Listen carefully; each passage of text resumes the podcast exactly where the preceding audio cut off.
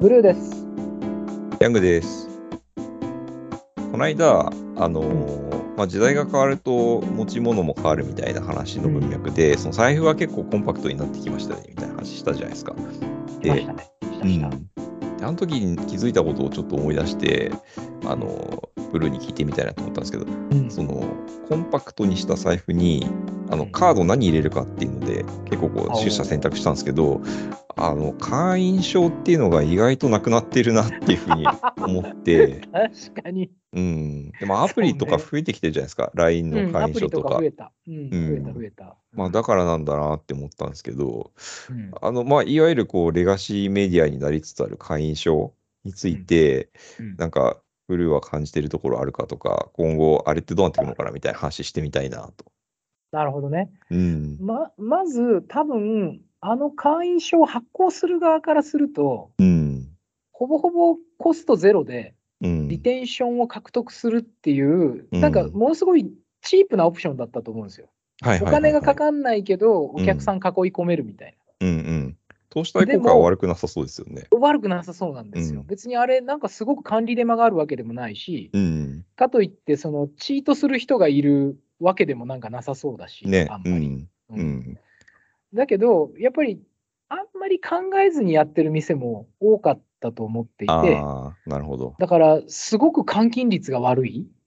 はいはいえーはとわい、はい。私行ってるラーメン屋で30個スタンプ集めると1杯無料みたいな。 ちょっと。なる ほど。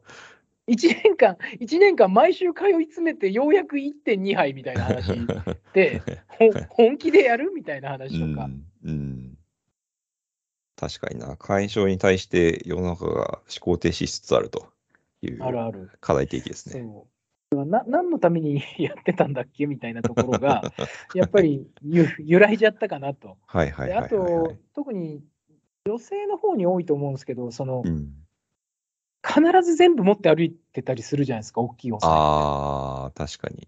う。うんん、あれもやっぱりこうミニマリストからするとすごい邪魔になったんだろうなっていうのもあって、まうんあ、アプリに移していくとか、うんあ、のデジタル会員証に切り替えていくっていうのもあったのかなってうん。思うんですよね。うん。うん。うん。ただ、いやなんかこう、奇襲癖のある人、何か集めることを大事にしてる人からすると、やっぱりあれ、集まるとちょっと嬉しいとかあるじゃないですか。だかあ、あの、スタンプ的なやつですね。そうそうそうそうそうんんうんんそれはあるかも。らそれはやっぱり、まあでもデジタルになってもその価値は奪われないから、まあ、続くのかなとか、なんかそんなことを考えましたかね。ああ。でも確かに、そのスタンプ集めるって意味だと、あのスタンプを押してもらうみたいなうん顧客体験含めて、うんこう、貯めてる感っていうのが醸成されるじゃないですか。あだかるら、ね。うん、なんかあの、LINE の会員証でなんかデジタルでスタンプがポンポンポンってついていく感じとかって、もうほとんど見ないですもんね、その、なんか。そうね。その中を体験ね。はい。うん、そうそうそうそう。その面白さは紙の方があるかもしれないですね。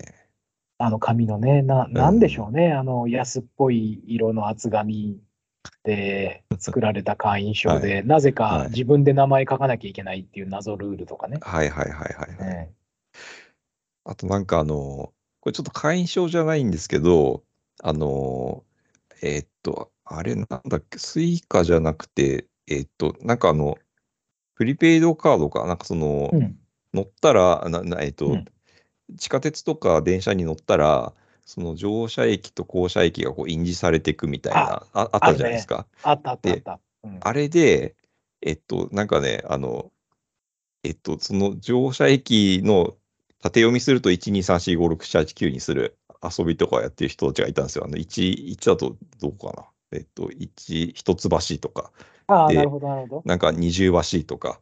で、ど。面えっ白いね。と、3はどこになるのかなわかんない。っていうので、それをこう、多分すっごい非効率な移動をするんだと思うんですけど。そうね。そうね。それを印字してできてやったみたいな。あれもなんか多分デジタルとはちょっと違う楽しさがあるのかなっていう、うん、気がしました。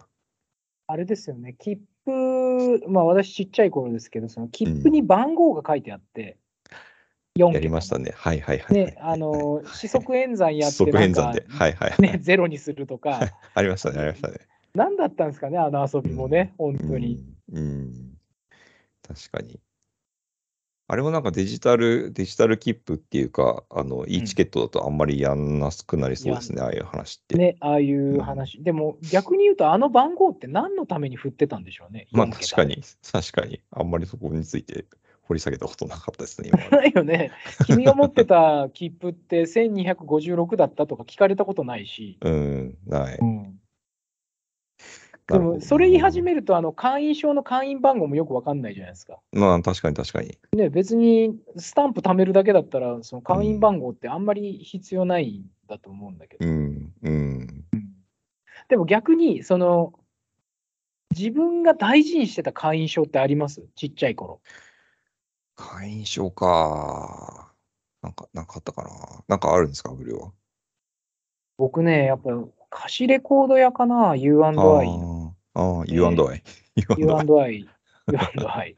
なんか1枚、一枚借りると1個してくれてたのかなあれ、なんかえ U&I のなんかこう、会員証はすぐなんか常に持って歩いてたなっていう。ーうん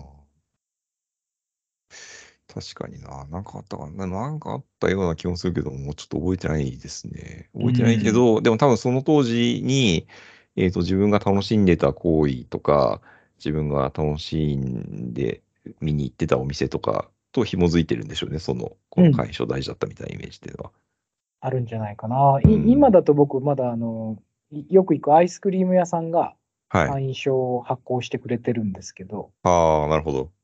で、いくら買ったら何個してくれるみたいなやつがあって、うん。うん。ただなんか最近、あの、それってやっぱりさっきの、あの、換金制と紐づいてるので、うん、。最近、あの、ペイペイのけあの経費が上がったから、ペイペイで払った時にはハンコつかないっておばちゃんがこの間言ってて 言ってたんですか。うん なんか大胆な、大胆なルール構成だなと思いなが ら。いやなるほど。めちゃめちゃ局所的なローカルルールそがうそう、できていたとお家事。情、お家事情聞かされるみたいな話。なるほどな。じゃあ現、現金で払うよって言って。はいはいはいはいはい。でもなんかあの、慣れてくると、そのお店、会員証預かってくれるんですよ。えいつも多分忘れる人多いんでしょうね。だから、あの名前覚えてくれるようになると会員証預かってくれるようになる。最近僕も会員証預けてるんですけど。ー、ああ。あ、でも今の話面白いですね。なんか会員、要はアイデン、アイデンティファイヤーなわけじゃないですか。会員証って。そう、本来ね。ねだから、それを、なんていうの、そのお店側が覚えてれば会員証なんかいらないわけですよね。そうそう、本来ならね。うん。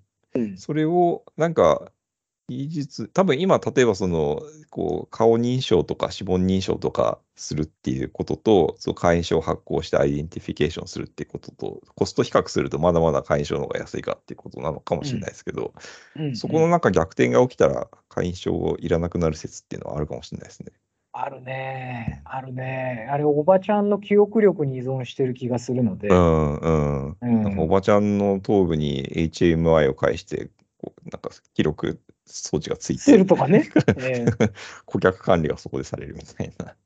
でも、多分、客商売やってる人はみんな思うと思うんですけど、うん、店に入ってきた瞬間に、この人の名前が出るなんかソフトウェアはみんな欲しいと思うんですよね。あ、そうですよね。だってそれ、ねあの、それこそこう、飲み屋の、その、店主の方とかっうん、て、結構あれですよね、その、頭の中が顧客管理の DB になってるみたいなところありますもんね、きっと。あるあるある。だかうんら、何ヶ月前に来てとか、うんこの人名前なんだっけってどうやって聞き出すん、うんうんうんうん聞き出せば失礼じゃないかなとかんうんうんうん結構いろいろあると思うんですけど、やっぱ本当はパッてが顔認証してどっかの画面になんとかさんって表示されると、はいはいはも。いうすごいこう楽になるのになって思う時がありますよね。うん、確かに。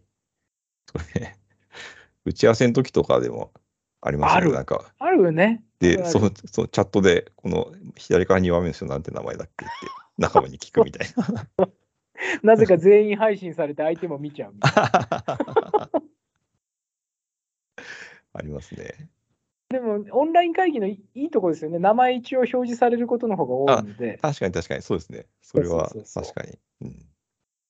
そうか。うんなるほどね。だから会員証も少しずつ少しずつ多分アップデートされるのと、でもやっぱりオーソドックスな商売はね、僕残り続けるような気がします、うん、会員証が。うん。うん。うんなんか機能面とは違う軸で、なんか残る、残ったり愛されたりすることもありそうなあそうそうそうなんかものですね、会員証って。でも僕ね、あ、そうそうそう、これ多分最後の話になると思うんですけど、あのー、ラーメン屋がこの間会員証をね、アプリに移したんですよ。はいはい。で、何杯食べたら、やっぱりこう、なんかオプション無料とか、んあのー、一杯タダにしますよみたいな機能がそのままアプリ側に実装されたんですけど、うん。多分ちょっとデータで遊びたくなったんだと思うんですけど、うん今月いっぱい食べた人っていうのがリスト表示されるようになったんですよね。大丈夫かな、それ。 で、まあ、みんなね、あのアプリなんで、ちょっとち違った名前とかつけてるんですけど、ちょっとね、ありえない杯数食べてる人がいるんですよ。 ああ、そうなんだ。なるほそどう。そうそうそう、だからまあ、例えば月76杯とかね、おお、すごいですね。1日2どう杯以上食べてる。 1日2杯以上食べてる人とか出てきて、それがこうランキングに出てくるんですよね。だからやっぱああいうのってこう副次的効果ですけど、今まで1対1のコミュニケーションだった会員証が、うん。思いのほか横比較できるデータベースになってくっていうのを、まあ、ちょっと見まして、面白かったなっていう。ああ、確かに。確かに。まあなるほ、ど 来来、来来亭さんなんですけどね。まあ、どういうデータを紐付けるかによっていろいろ活用は幅は広がりますよね。うん、あなるると思います。ほど。いや、会社面白いですね。ちょっとね、また、いい会員証を見つけたら、あと、新しいなっていうのを見つけたら、ちょっとまた話すようにしましょう。ああ、ぜひぜひ、ちょっとその観点でまた探してみます、いろいろ。はい。はいありがとうございました。はい、ありがとうございました。